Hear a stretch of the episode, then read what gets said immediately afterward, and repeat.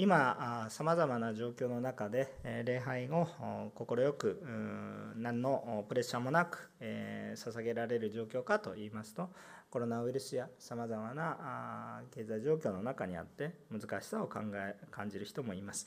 また世界を見渡せば本当に主の名を口にすることも難しい国々が今たくさん起こってしまっているっていうのがま現状です。まあ、しかしこれは昔から考えてみればあったこととも言えます。でやはりどんな時代においても私たちに必要なことはえイエス・キリストが十字架の上で犠牲になられそして復活されることによって私たちの罪が許されたというこの福音を信じる信仰というものが結局必要ですよどの時代においても必要ですですから今年の標語も苦しみの中でもこの希望の福音をしっかりつかみなさいという標語が私たちに与えられています。でこの福音についてよく知りましょうということでローマ書を学んできました。先週もイエスをかたくなになって拒むのではなくむしろ謙遜になって受け入れるならばそれは救いの希望となりますがかたくなになるならばつまずきの石になりますよというようなお話があったばかりです。イエス様を救い主としてつまずかず信じることができるのは何よりも大切なことです。皆さんイエス様を受け入れるものでありましょう。たとえいろいろなさまざまな問題があったとしてもイエス様を救い主として信じ頼るものであってください。それこそが私たちの中に希望となるからです。その理由については1章からローマ書の1章から8章までなぜ救いが私たちの希望になるのかということをローマ人への手紙を通して学んできました。それが1章から8章までずっと書かれてありました。それをまた言うと繰り返しになりますので今日は語りませんけれども私たちの罪の身代わりに死なれ神様の義が私たちのうちに現れ神様を義が神様のなされたことが私たちの救いとなるので私たちは信じるんだ信じるから信じるだけでなぜそれが救いになるのか神様がそうされるからというような話が、まあ、延々と書かれてあったわけですね。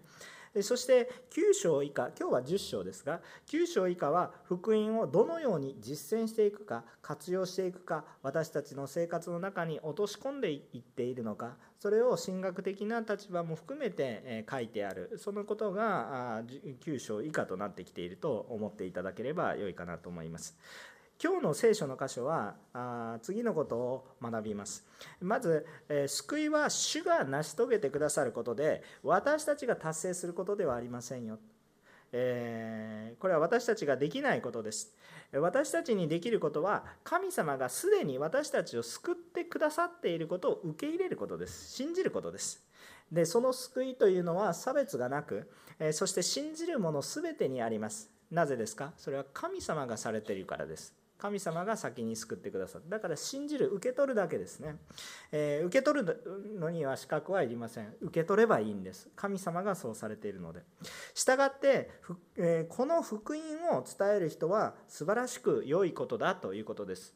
福音を伝えることというのは素晴らしく良いことだ。なぜならばそれは全ての人に対して向けられている救いなのでこれが全ての人が受け入れられるものですよということは素晴らしいことなんだ、まあ、この2点をね、えー、私たちではなく主がなされていることが私たちの救いなんだ。そしてこのことを伝えるということは本当に素晴らしいことなんだ。この2点を深く、えー、黙想し恵みを受けていきたいなと願っているわけです。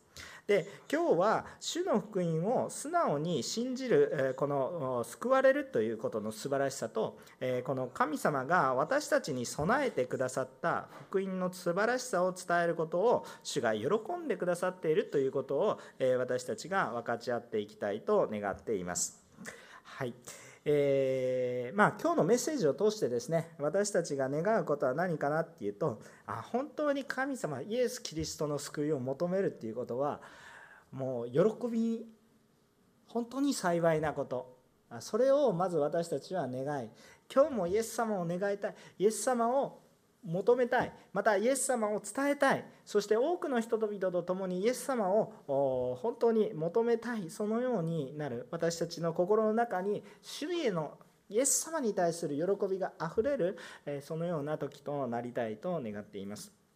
えー、1節から3節を見たいと思います。あまず第1番目のポイントですが、えー、主の皆を呼び求める者は皆救われるです。これもう御言葉のままなんですから第1番目のポイントは、主の皆を呼び求める者は皆救われます。13節の御言葉です。13節ちょっと出していただけますでしょうか？え13節の御言葉です。主の皆を呼び求める者は皆救われる。ご一緒にお読みしましょうか？3、はい。主の皆を呼び求める者は皆救われる。3回読みましょう。3、はい。主の皆を呼び求める者は皆救われる。はい。もう一回。主の皆を呼び求める者は皆救われる。アーメン重要なことはこの「皆」という言葉ですよね。さあまず1節から3節順番に話していきたいと思います。兄弟たちを私の心の願い彼らのために神に捧げる祈りは彼らの救いです、えー、私は彼らが神に対して熱心であることを証ししますがその熱心は知識に基づくものではありません。彼らは神の義を知らずに彼らの自らの義を立てようとして神の義に従わなかったのですとこういうふうに書いてあります。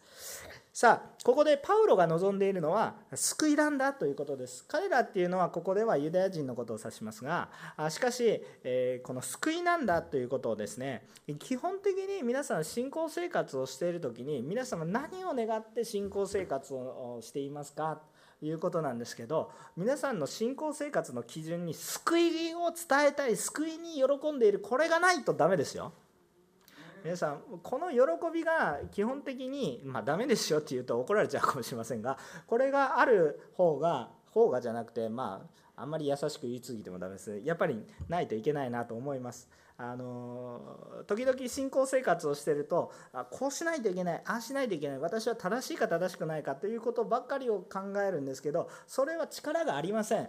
だどこに力があるのかって言ったらイエス・キリストの福音に力があり神の御言葉に力がありその御言葉は何のためにあるのかっていうと私たちを救うためにあるんです。だから私たちは救われたという喜びそしてこの救いにぜひとも滅びに行くのではなく救いに預かってほしい。しそれは私たちの人生をダメにするものではなく犠牲にしていくものではなくむしろ私たちが愚かで哀れなものに対して浪費をしている人生を浪費自分の時間命を浪費していることをやめて本当に価値のあるものに自分の命を使っていくために本当に価値のある私たちの命を得ていくためにどうか多くの人に知っていただきたいこんなに素晴らしいものをという思いがなくて例えば伝道しましょうとか言ってでもそれは義務とかまさに宗教活動になりますのでここには恵みはないわけです。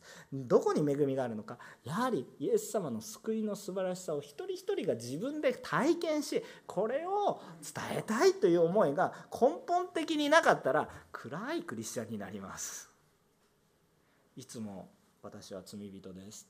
あ神様ごめんなさい。何やっても私はダメいやまあそれはその通りなんですがその通りなんですがクリスチャンはでも主が愛してくださったから今日主に従い一歩歩みます。神様の栄光のなるために今日私は取るに足らないものです。でもあなたが呼ばれたから何もできないものだけど私にはあなたにあってできる。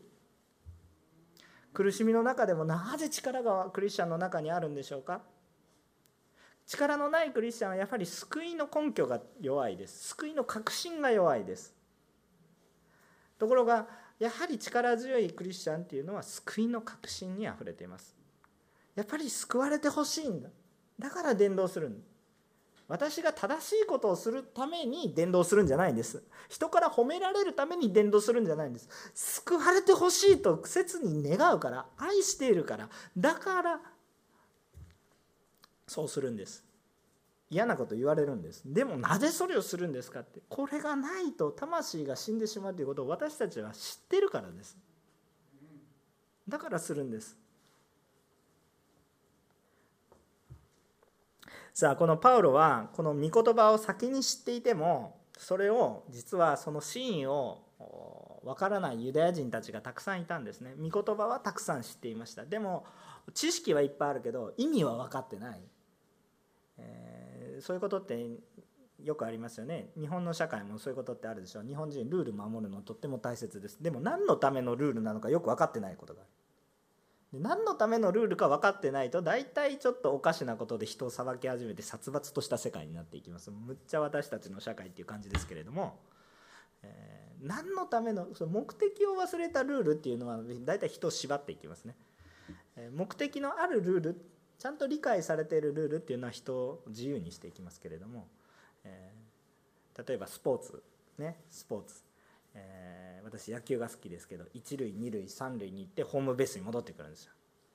でも私は左回りよりも右回りが好きだとか言って はい、ボール落ちました。私三塁に行きますアウトです。アウト。みんながルールを守るので自由に楽しいゲームが成立しますけれどももし、えー、ルールを無視してやるならばそれは自由かもしれないけどそれはああ悪い自由ですね。その何て言うんですかね。あのぐちゃぐちゃになっていく。混沌としていくと。いうようなことですね。え何のために？ということがよく理解できているとすごくね、あのこの良いものになりますけどルールルールだけをこう縛ってしまうとですね、えー、まあ、あまり自由がなくなっていってしまいますね。そのようなことを感じます。さあ、えーと、と私たちはそのようにえこの先に御言葉ばっかりを知っていて知識ばっかりは豊かであったんですけれどもそのことをとにかく与えられたルールを熱心に熱心に守ろうとしたのがユダヤ人たちです。ただしそのルールを熱心に守ろうとしたことはパウロも認めてるんです。先ほどの1章から3 1節から3節の中で。でもその熱心さが熱心であれば正しいというわけではないんです。熱心であれば正しいのであるならば悪に対して熱心でも正しいということになります。それではないんです。彼らの問題はその自分たちの熱心さこそが正しいと感じたんです。しかし問題はその本当に自分たちを救う神様の正しさには気づくことがなく神様の働きに気づくことはなく自分たちがその神様から言われたことをとにかく守っていると勘違いをしながら方向性が全然違うんですけどその目的を忘れて一生懸命やってるだけということですね。私たちの人生の中でそういうことよくありますから目的を忘れた熱心さっていうのは熱心であることは尊いことですしそれも認めますけれどもそれは悲しいことです。でしかしこういうふうなユダヤ人たちにも神様の愛が示されていますよ私たちはどうしてもこのユダヤの人たちにもイエス様を知って救われていってほしいんだっていう思いがあるんだと今パウロは言ってる今違法人と、ね、ユダヤ人のことを言っています。違法人に神様たくさんの恵みあるでもユダヤ人にもちゃんと神様の恵みを与えてるので気づきなさいよ。とにかく救われてほしいんですよ。そのことを感じているわけですね。4節から13節です。少し長いので割愛していきますがどの辺りの話をしているのかはちょっと追っていきたいと思います。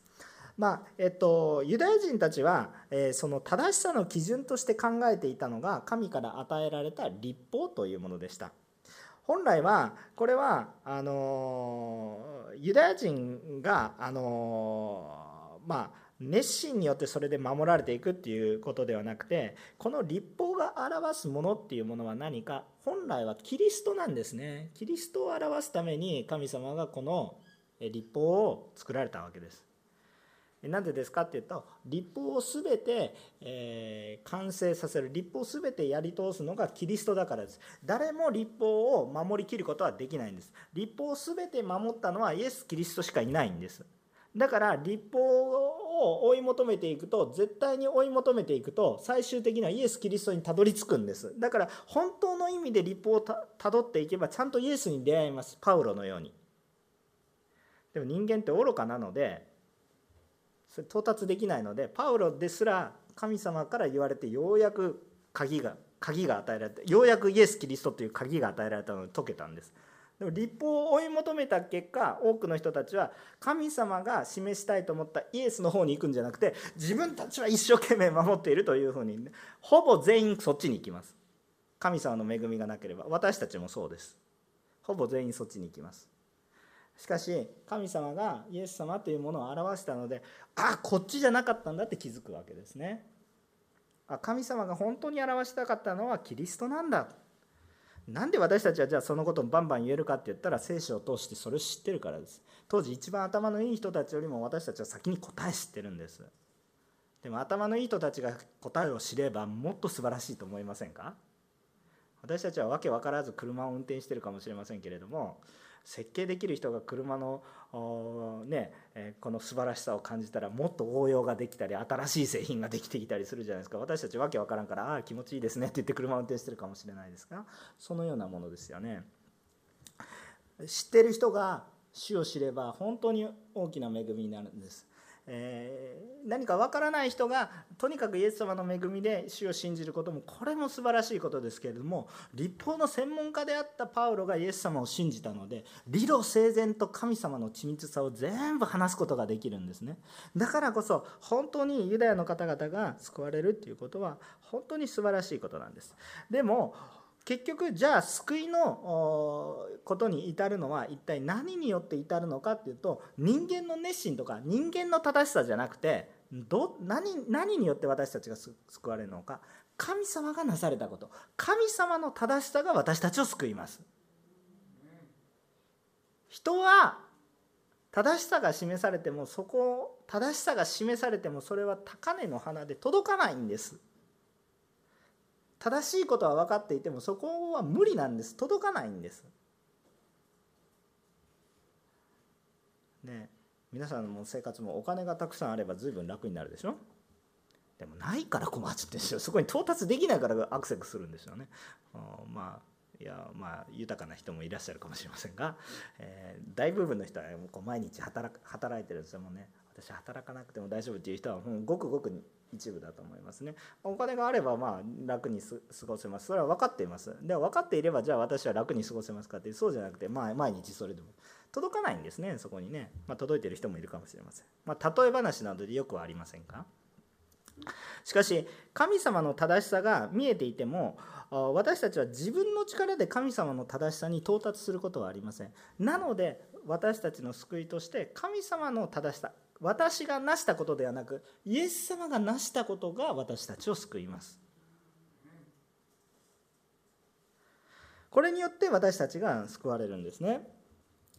まあ、これらのことが、えーまあ、4節5節、えーえー、に書いてありますね、えー、立法が目指すものはキリストですと。それで義は信じる者に全てに与えられるのです。キリストがなされたから信じるならば全てに与えられる。ユダヤ人だから立法を知って守ったからじゃなくて全ての人が守れなかったのでキリストがなしてくださったので私たちに与えられたんだ逆に立法の掟を行う人はその掟によって生きるって書いてあるのでじゃあどうするのかっていうとその掟のままに裁かれますよということを言ってるわけです。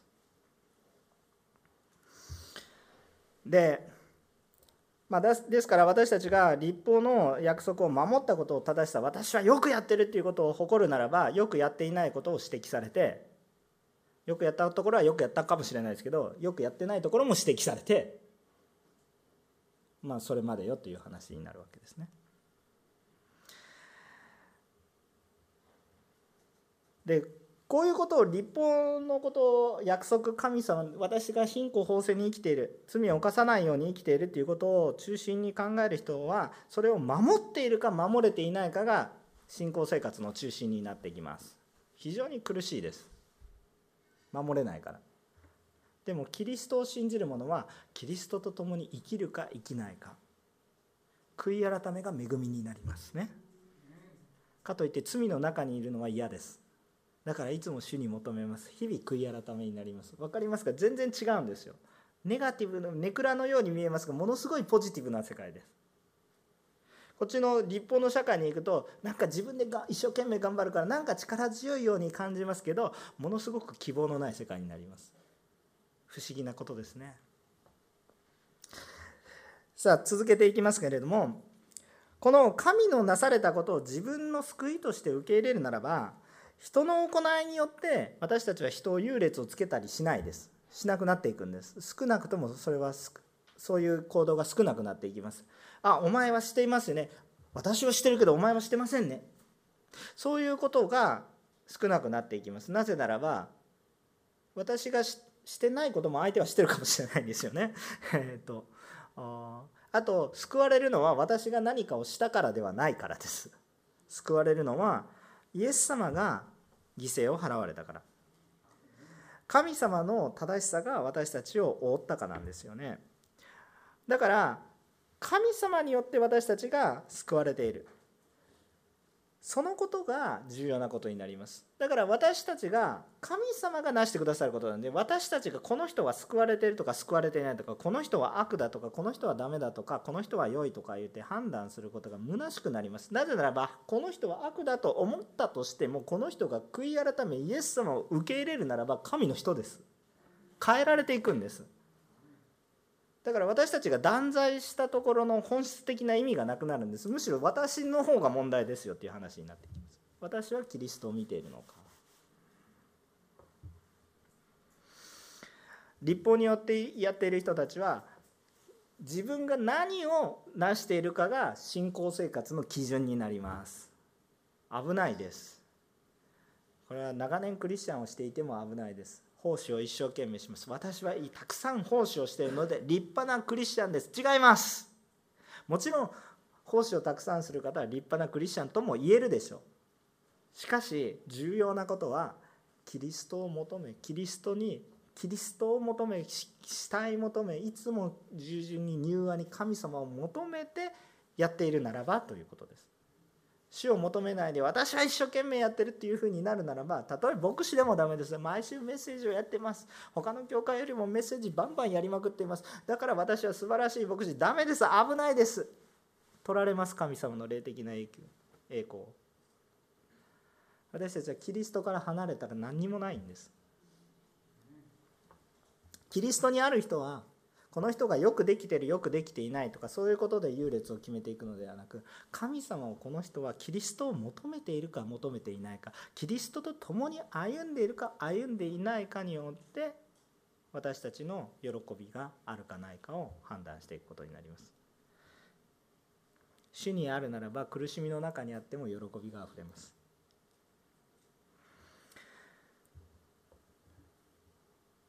私たちがそのようにまあ、誰が救われているか誰が行くかこれぐらいしたら天に昇ることができるそういうふうにこういう悪いことをしていたら地に落ちただから私はああだこうだということではなく私たちが求めるベクトルは方向性は方向性だけじゃなくてまあその大きさもそうですけれどもキリストに向かうべきなんですね。だからこのように書いてあります。6節以下のところでしかし信仰による義はこう言います。あなたは心の中で誰が天に昇るのかと言ってはならない。それはキリストを引き下ろすことです。誰が深みに下るのかと言ってはならない。それはキリストを死者の中から引き上げることです。私たちがそういうふうに天に登ったり下に行って何かをするんじゃなくてこれはキリストが全部された方で天天におられる方が下ってこられそして黄泉にまで下り私たちを救える。私たちが誰が自分の力でそうなるのかっていうことじゃなくてキリストがなされたことを誰がキリストがなされることをああなたは良い行いをしたから天に昇れることができます。そうじゃないんです。これはキリストがされたからあなたは天に昇ることができる。キリストと共にいないので読みに下ってしまうことがまあそういうことなんですよね。つまり私ではなくキリストだ。人ではなくキリストがなされたことをちゃんと見ましょう。だからその上で誰が正しく救われるか誰が罪によって裁かれるっていうふうに私たちが判断することは非常に虚しいことなんだということを覚えましょう。非常に虚しい。なぜならばすでに罪人だと思えるような人が悔い改めて主を受け入れるならばその人は天の御国に引き上げられるからです。私たちの判断は虚しいです。主は罪人のために死なれたんですね。その意味で8節9節は非常に重要です。ご一緒にお読みできれば嬉しいかなと思います。8節9節ご一緒に読みましょう。3。はい。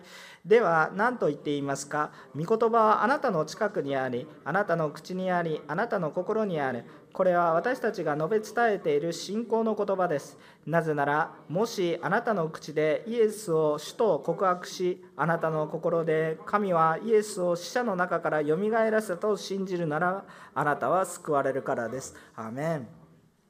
受け入れるならば、信じるならばということです。救いはどこか遠くにあることではなくて、イエス様を聞き信じ受け入れるならばそこにあるここにあるということなんです。どっか遠くに行ってね。あの山の頂に登ればイエス様に出会えるとかそういうことではなくてですね。今ここ今ここ今礼拝してるこの瞬間瞬間の中でイエス様を受け入れるならばあなたは救われる。人生は変わる。ということを信じてる。これが主が言われてることなんですよね。まさにイエス様が言われている言葉を探してみましょうルカの福音書17章の20節から21節を思い出しますルカの福音書17章の20節から21節を見てみるとよろしいかと思います。ご一緒にお読みしましょう。3はいパリサイ人たちが神の国はいつ来るのかと尋ねた時イエスは彼らに答えられた神の国は目に見える形で来るものではありません。見よここだとかあそこだとか言えるようなものではありません。見なさい神の国はあなた方のただ中にあるのです。アメン。これはイエス・キリストを受け入れるということをイエス様の十字架そして復活私たちの罪の身代わりだったんだ。私たちは罪人だったんだ。罪の結果は死なんだ。でもその死をイエス様が受け取ってください。それを今受け取るならば天国はどこにあるのか。ここにあるんです。ここってどこですかって皆さんの中にあるんです。すごくないですか？これが。これがクリスチャンにある希望なんです。これがクリスチャンにある希望。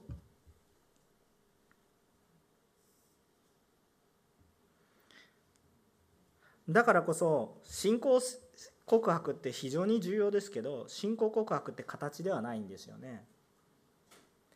もちろんこういう信仰使徒信条信仰告白が整えられていますからそこから学ぶことはできます。しかしただそれを呪文のように唱えていても何の効力もありません。儀式にしていては何の効力もありません。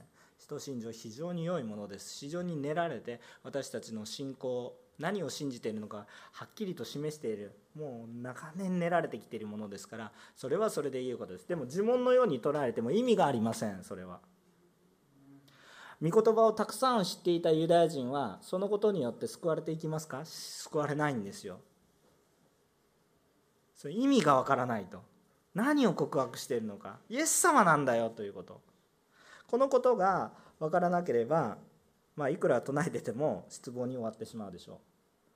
しかしこの意味が分かると本当にたとえ使徒信条の告白を間違えてもというとちょっと怒られるかもしれませんけどねえ、こう時々私も主の祈りをしている時順番間違っちゃった人なのかも分かって でもねあのそういうことじゃなくてね本当に心から祈ってるならば主はそれを告白として受け取られるんですよ。私たちの本当の心の告白になっているかどうか。まさにでもその宣言がされているならば私で大丈夫かもちろん大丈夫です。天国は我が家にあるんです。どっかにあるわけじゃない。私のうちにあるんです。クリスチャン一人一人にあるんです。こんな小さな私のようなクリスチャンが何ができる？いや違います。その小さなものを救うためにイエス様は十字架にかかられたんです。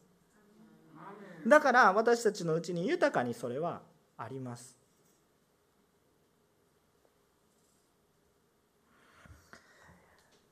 何度も言いますがこれは主がなされたことなので主がなされたことなので失望に終わりません。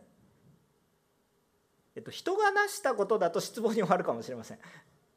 でも主がなされたことなので失敗がありません。失望に終わらないんです。それは人がなしたことではなく主がなしたことだから。神様全能なる神様がなされていることなので失望に終わることはありません。人がなしたことではなく神がなされたことを直接受けるので受け入れるので人は上辺を見ますが神は心を見るのでその生まれ国籍文化身分資格そういうものは見ないんです。むしろ資格がないものが救われるためにイエス様は十字架にかかられました。だからユダヤ人であろうがギリシア人であろうが何人であろうが関係なくて何なんですか？13節にあるように主の皆を呼び求める者は皆救われるんです。アーメンですか？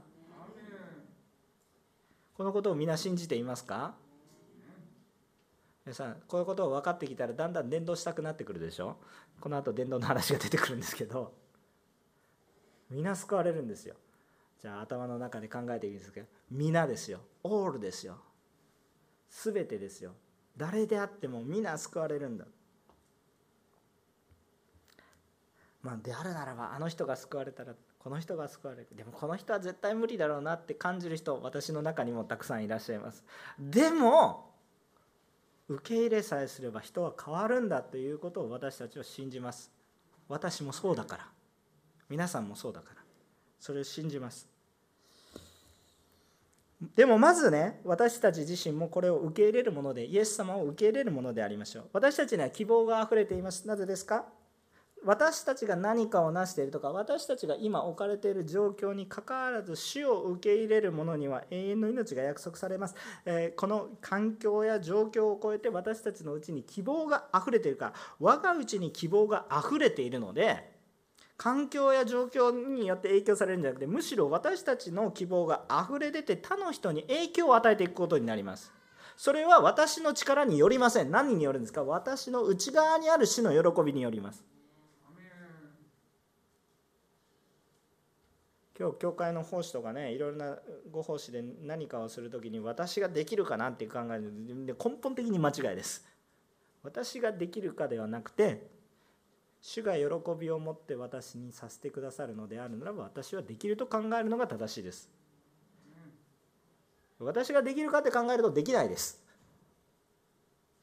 今私も神奈川でちょっと重要な役割を担ってるんですけどちょっとね難しいんですよ。いろいろやってるんですけど難しい。ちょっと壁にぶち当たってるんですがしかししかしあの放棄する気持ちはさらさらありません。あのもちろんやめろと言われればやめますけれどもあの、ね、神様からねやめろって示される時は謙遜にやめます。それは意地でもしがみついてるわけではないです。もし私がやめないといけないなって感じたらやめますけれどもしかしやりなさいって言われてることがありましてそれをまあやるんですよね。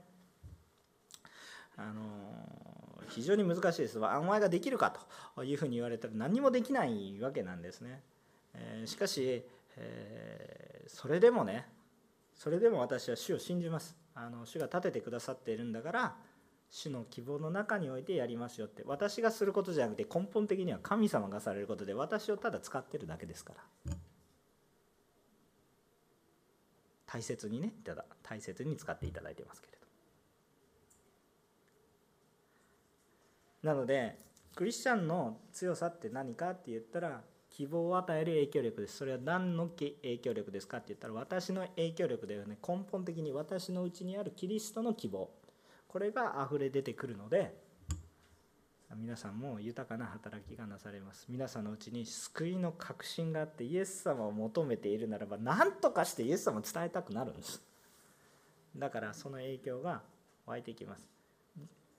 私が何ができるかではなくて主が何を願われているかが問題になります。それが私たちの中に豊かに起こってきます。自分の努力ではできないことを主が成し遂げてくださいます。だから主に期待しましょう。もう一回13節の御言葉読みましょうね。3はい。主の皆を呼び求める者は皆救われる。アーメン。2番目のポイントです。良い知らせを伝える人たちの足は美しい。良い知らせを伝える人たちの足は美しい。これも御言葉です。15節の御言葉をちょっと開けてください。15節の御言葉。鍵括弧の中を読んでみましょう。3回読みます。3はいなんと美しいことか良い知らせを伝える人たちの足は。もう一度。なんと美しいことか良い知らせを伝える人たちの足は。最後になんと美しいことか良い知らせを伝える人たちの足はアメン。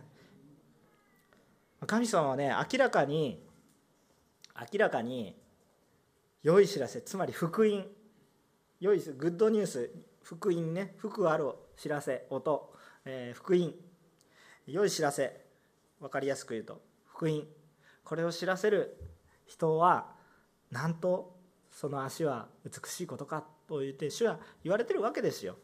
つまりもう明らかに福音を喜んで伝える人たちを神様は、ものすごく美しいと見てくださってる。ものすごく喜んでおられる。これはもう間違いないわけですよ。でそれをね私たちはなんか義務じゃなくてイエス様を見ていればもうそうなるということですね。なんかどうやって伝道しようどうやって伝道しようっていうのは根本的に正しいことではあるんですけれどももっと根本を見るとちょっとずれてるかもしれません。あのイエス様を見ているとどうやってじゃなくて何やってでも伝道したくなるんですどうやってじゃなくて何をしてでも伝道したくなるんですつまり見ている先は方法論ではなく原理を見ていればその元を救いの元を見ていればそれをしたくなるわけです。なんか方法論が素晴らしいから私たち伝道したくなりますか？違うんですよ。イエス様が素晴らしいから伝道したくなるんです。だからここを見なくなるとちょっとおかしくなってくるんです。どうやったらいいか？どうやったらいいか。方法論は何でもいいんです。私たちはイエス様が素晴らしいから礼拝するんです。どういう礼拝の仕方かは変えてもいいです。でも主を礼拝することは変わってはいけません。イエス様を礼拝することは変わってはいけません。方法論が素晴らしいから素晴らしい教会なのではありません。イエス様を見るか見ないかが重要なことですね。伝道も同じことですね。14節15節を見てみるとまあやっぱり聞いたことがない。知らない。やっぱり主を知ればいいわけですけど主を知らない人はじゃあどうなるのか。全く知らない人の話はどうなるのかっていうのはもうすでに1章から8章の間で取り扱われてきた内容があります。取り扱われてきました。あのそれについては今ここで語りませんけれどもそれはあります。ただ私たちが今良い知らせを伝えるっていうことは本当に、え必要なこと。なぜならばそれを知らなければどうやって信じることができますかって。だからすごく尊いことなんですよ。あの皆さんがもう非常に弱々しくてもいいなんか大胆にかっこよく伝えなくてもいいもうダサくてもいいかっこ悪くてもいいなんか大胆にパウロのように大胆にじゃなくてなんかもう本当になんかいじめられっ子みたいにもうでもでもイエス様信じてくださいみたいな感じでもいい。でもイエス様のことが本当にその人の心に残ったりまた残らなくても伝えるということは非常に大切なことなんです。なぜですか？チャンスを与えることになるからです。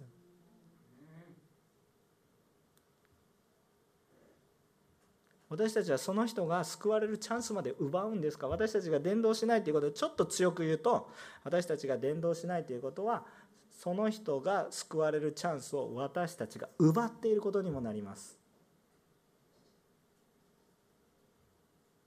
まるでねなんか借金に苦しんでる人がいや政府が援助してくれるんですけど私は援助されたんですけど苦しんでるの？頑張ってねって言ってバイバイするようなもの。言えばいいんですけどそんなことあるって信じられない。そういうようなことなんですけど実際私助けられたんだけどこれ美味しい話なんだからあんまりたくさんの人知ってほしくない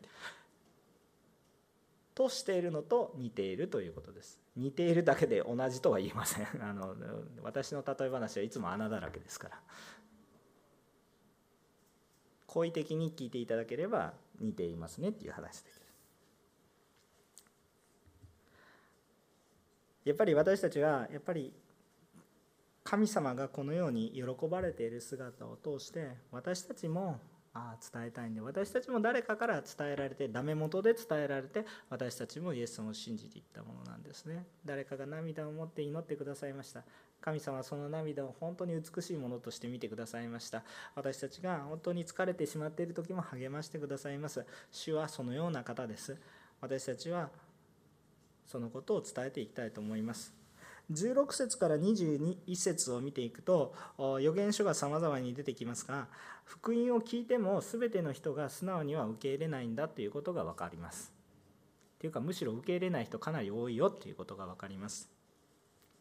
福音を私が熱心にイエス様を信じていて熱心に、えー、こう素晴らしい方法で伝えても信じるか信じないかはその人の問題である部分がかなり大きいのでそれは難しいです。どんなに素晴らしい親からもイエス様を信じない子供も生まれてくることがありますしどんなにイエス様に対して偶像礼拝者からでもイエス様を信じる素晴らしい信仰者が生まれてくることがあります。信じるか信じないかはその人が信じるか信じないかっていう世界が非常に大きいわけですけれども少なくともででも私たちにすべきことは一体何ですかって言ったらその御言葉を豊かに与えていくということは私たちの問題ですね。福音を聞いているから全ての人が素直に受け入れるわけではありません。むしろイスラエルの民は他の民族よりもはるかに神様の言葉を直接聞きそして歴史の中に刻み込んできたわけですけれどもむしろキリストを否定したのはユダヤ人が積極的に否定をしもちろんユダヤ人の中でも死を信じた人もいるんですけれども逆転現象が起こり違法人の方がたくさん救われていた。これも神様の計画だったんですね。このことを通してユダヤ人も謙遜にさせられ主を見上げていけばいいんだけどさらに心がかたくなになり主を信じなくなりました。悔い改めが悔い改めればよかったんですけれども悔い改めることなくさらにかたくなになってしまいました。なかなか人というのは悔い改めないんですね。自分の正しさ。なぜこれを砕くのか。あなたが言ったことはこれでしょ。なぜ私を砕くのか。これが私たちの中に大きな問題になっている。これは私たちを含めて残念なところなんです。でもね神様はこんな私たちに対してなどのようにされているのか21節を見てみましょう。21節、えー、こう書いてあります。21節、こう書いてあります。読みます。そしてイスラエルの、そしてイスラエルのことをこう言っています。私は終日手を差し伸べた不従順で反抗する民に対して、反抗する民に対してまでも手を差し伸べていらいらっしゃる神様の姿がいつもある、終日、いつもあるんだということを私たちは覚えていきたいと思います。イスラエルの民は妬みも感じたんですね。反抗心も感じたし妬みも感じたなぜ私たちじゃなくてあの人たちがって思ったんです私たちの方が正しいでしょって言ってもうどこまで行っても先ほど言った立法主義の中にとらわれてしまって自分たちが正しいとか正しくないとかそういう話の中に、えー、います。でも人間としてはそれすごく理解できます。でも救いというのは人間の理解を超えた神の恵みです。だから私たちに重要なことは私たちの成していることとかではなくて主が成していることなんだよ。だから素晴らしいんだよ。みんな救われるんだよ。あの人さえ救われたんだから私も大丈夫だっていう確信になってさらに謙遜になればいいだけの話なんですね。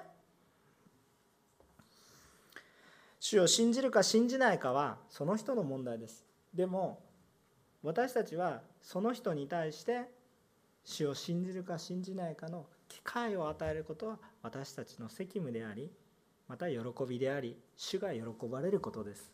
私が主イエス様を見ていれば伝えられずにはいられなくなっていきます。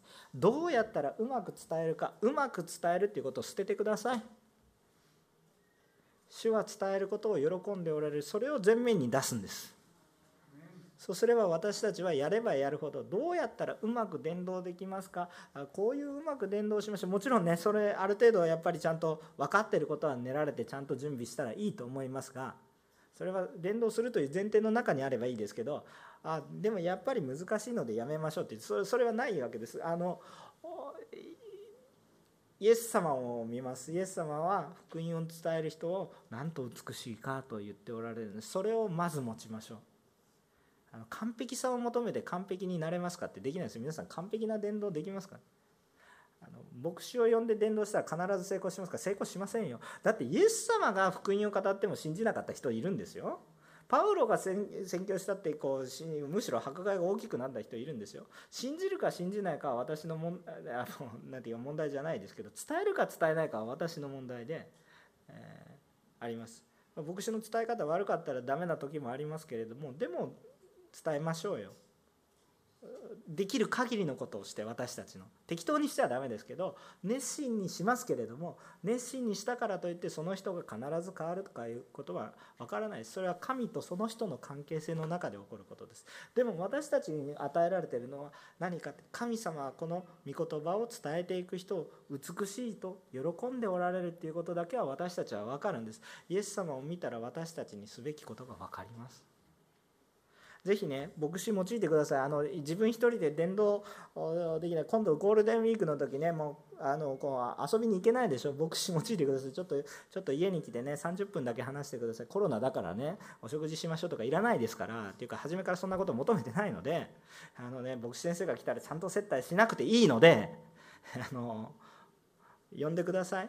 あのなかなか教会に来れない人多いでしょ？今コロナの中で。ノンクリスチャンの人教会に連れてきてイエス様の話聞きなさい。このコロナの中で。信仰を持ってる人だったら分かるけど難しいでしょ？それ分かります？だったら諦めるんですか？違うんですよ。じゃあ1人でやったら難しいですか？難しかったら牧師用いてください。教会の信徒さんもちろん牧師が重かったら教会の兄弟姉妹用いてください。一緒にやってください。1人が多くてあまり大変だったら手紙でも書きましょうよ。良い知らせを運ぶその足を主は美しいと見てるんです。皆さんを美しいと見ておられるんですね。その主を私たちは見上げていきたいんだ。私たちも福音を述べ伝え。主の喜びとなる。本当にそのことを私たちは願いたいわけなんです。反抗する者にでさえ主はやはり手を差し伸べておられる主が手を差し伸べておられるのに私が手差し伸べなかったらどうなんですか？私は主と共に行くんじゃないですか？主は手を差し伸べておられる反抗する者に対して。主は手を差し伸べておられるんです。私は手を差し伸べませんがそれは主と共には言ってないですよね。私たちは主から離れてしまっては何にもならないということなんですね。結論的なお話をします。私たちは信仰による救いをまず受け入れましょう。何か私がしたんだということではないんです。神様が成してくださっていることを私たちが受け止めるもの。それを求めるものなんですね。信仰による救いを私たちは求めるものになりたいんだ。この信仰による救いじゃなかったら私むしろ私たちのクリスチャンとしての歩みは非常に弱い。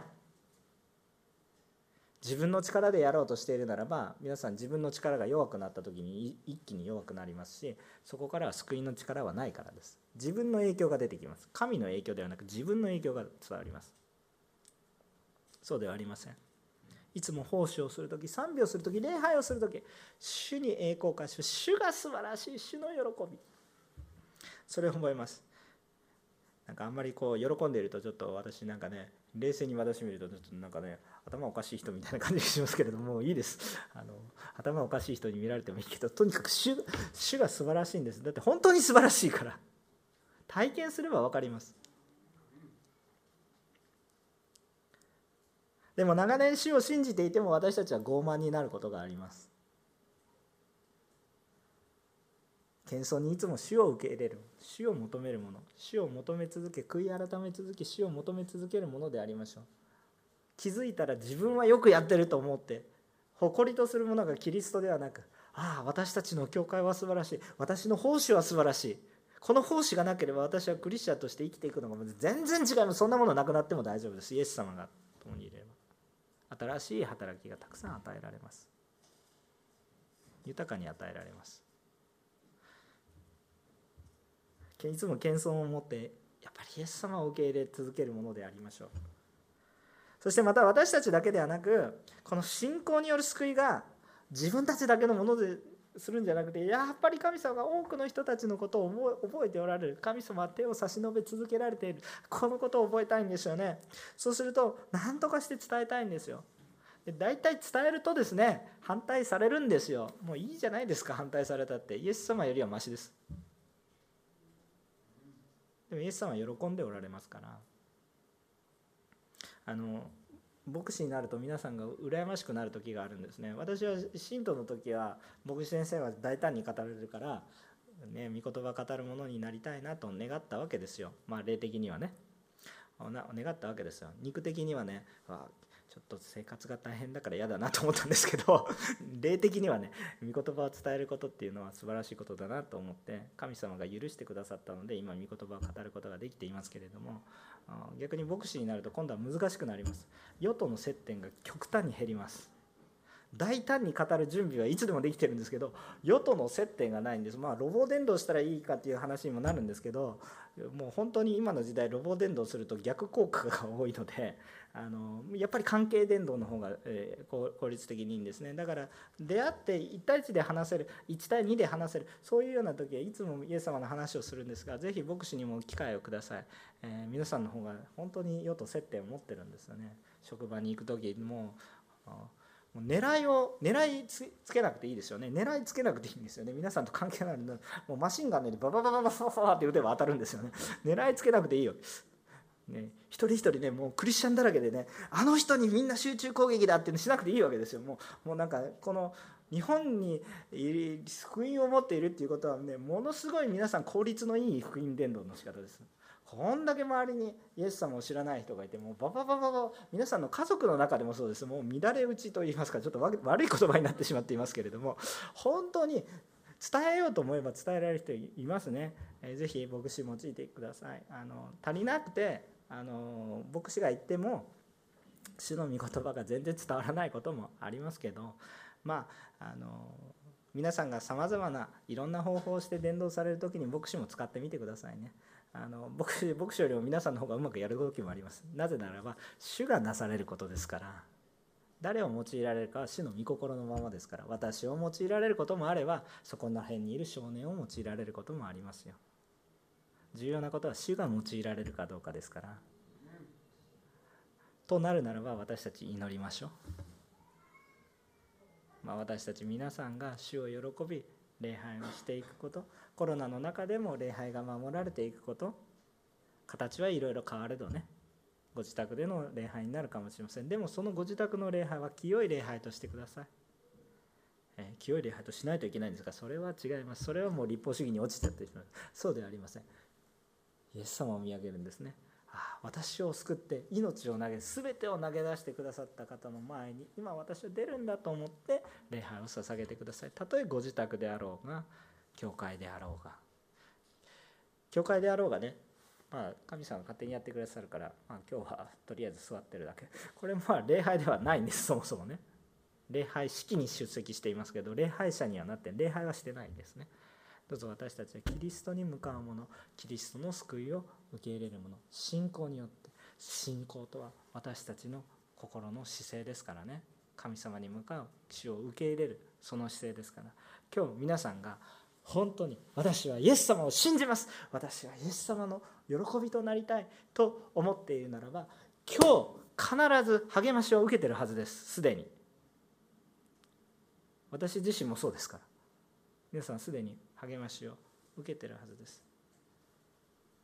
できることじゃなくて主が示されることが私の喜びになりますね主を見上げて今日も主を信じる者主を主の信仰によって私たちが救われるということを求めていく私たち一人一人でありたいと心から願います。鳥なしの祈りをしましょう。